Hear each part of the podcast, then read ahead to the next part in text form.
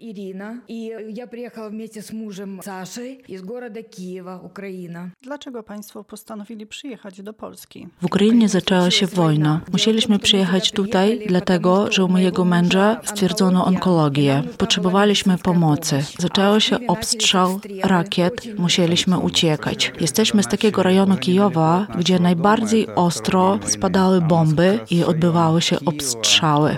W Kijowie było bardzo niebezpieczno. Strzały, wybuchy, rakiety. Blisko naszego domu my słysz- słyszeli strzały. Nasza gmina Kijewo-Świętoszyńska wyczuła mocne wybuchy. Słyszeliśmy to blisko siebie Рядом район, это уже чуть-чуть э, не Киев, а Киево-Святошинский район был, и уже там уже были э, серьезные повреждения. Uciekając, wzięliśmy z sobą trzech kotów, troszeczkę jedzenia i dokumenty. Nasze zwierzęta to jak nasze dzieci. Nie mogliśmy przyjechać bez nich, zostawić ich. Nie mogliśmy przyjechać bez swoich zwierząt. Bardzo lubimy zwierzęta. W Kijowie na ulicy my hodowaliśmy obcych zwierząt, obcych kotów, więc nie mogliśmy swoich zostawić. Musieliśmy zabrać ich z sobą. Мы их не могли с собой забрать. А своих мы забрали всех с собой. Pani Irina wyjaśnia, że teraz najważniejsze jest leczenie onkologiczne dla męża. Przede wszystkim potrzebujemy medycznej pomocy. Mój mąż jest chory na raka, dlatego stwierdziliśmy, że powinien nam pomóc, że chcą nam pomóc. Dostaliśmy skierowania do kliniki onkologii w Białej Podlaskiej. Pan doktor pooglądał moje badania, wszystkie moje dokumenty i wyznaczył podalsze leczenie mojej choroby. Dostałem zalecenie, że w połowie marca marca powinien się pojawić w szpitalu. Po badaniu w Białej Podlaskiej dostałam skierowanie do szpitala do Warszawy, gdzie po specjalnym badaniu będzie ustalono dla mnie chemioterapia.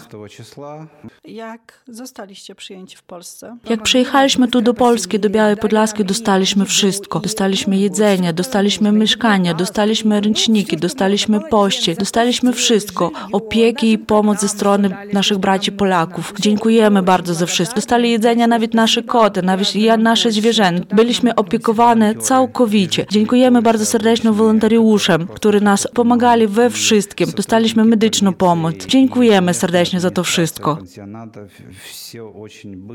Jechaliśmy dwa i pół dnia. Było bardzo, bardzo niebezpiecznie. Jechaliśmy objazdami. Rosyjskiego wojska my nie widzieliśmy. Słyszeliśmy udary, słyszeliśmy strzały ze strony Białorusi. Białoruskie wojska po nas strzelały strzelały. Jechaliśmy bardzo wolno i bardzo ostrożno. Droga była bardzo trudna. I